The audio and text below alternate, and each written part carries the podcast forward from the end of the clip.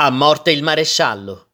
L'omicidio di Mariano Romiti, un poliziotto italiano caduto vittima di un attentato delle Brigate Rosse, venne commesso a Roma il 7 dicembre 1979. La vittima era un maresciallo comandante della squadra di polizia giudiziaria del commissariato di Centocelle da 11 anni e aveva partecipato alla costituzione del primo sindacato della Polizia di Stato.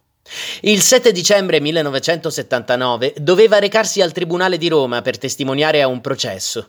Per tale motivo, intorno alle 8 del mattino, stava raggiungendo a piedi e in borghese la fermata dell'autobus che l'avrebbe portato a destinazione.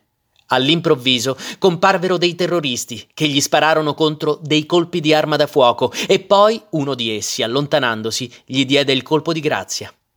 In seguito le Brigate Rosse rivendicarono l'omicidio, che rientrava in una campagna messa in atto in quel periodo, volta a colpire gli apparati dell'antiterrorismo. Già il 9 novembre era stato assassinato a Roma l'agente di polizia giudiziaria del commissariato San Lorenzo, Michele Granato. Il 27 dello stesso mese, sempre a Roma, il maresciallo comandante della squadra di polizia giudiziaria del commissariato Appio Nuovo, Domenico Taverna mentre il 25 gennaio 1980 furono assassinati l'appuntato dei carabinieri Antonino Casu e il tenente colonnello dei carabinieri Emanuele Tuttobene.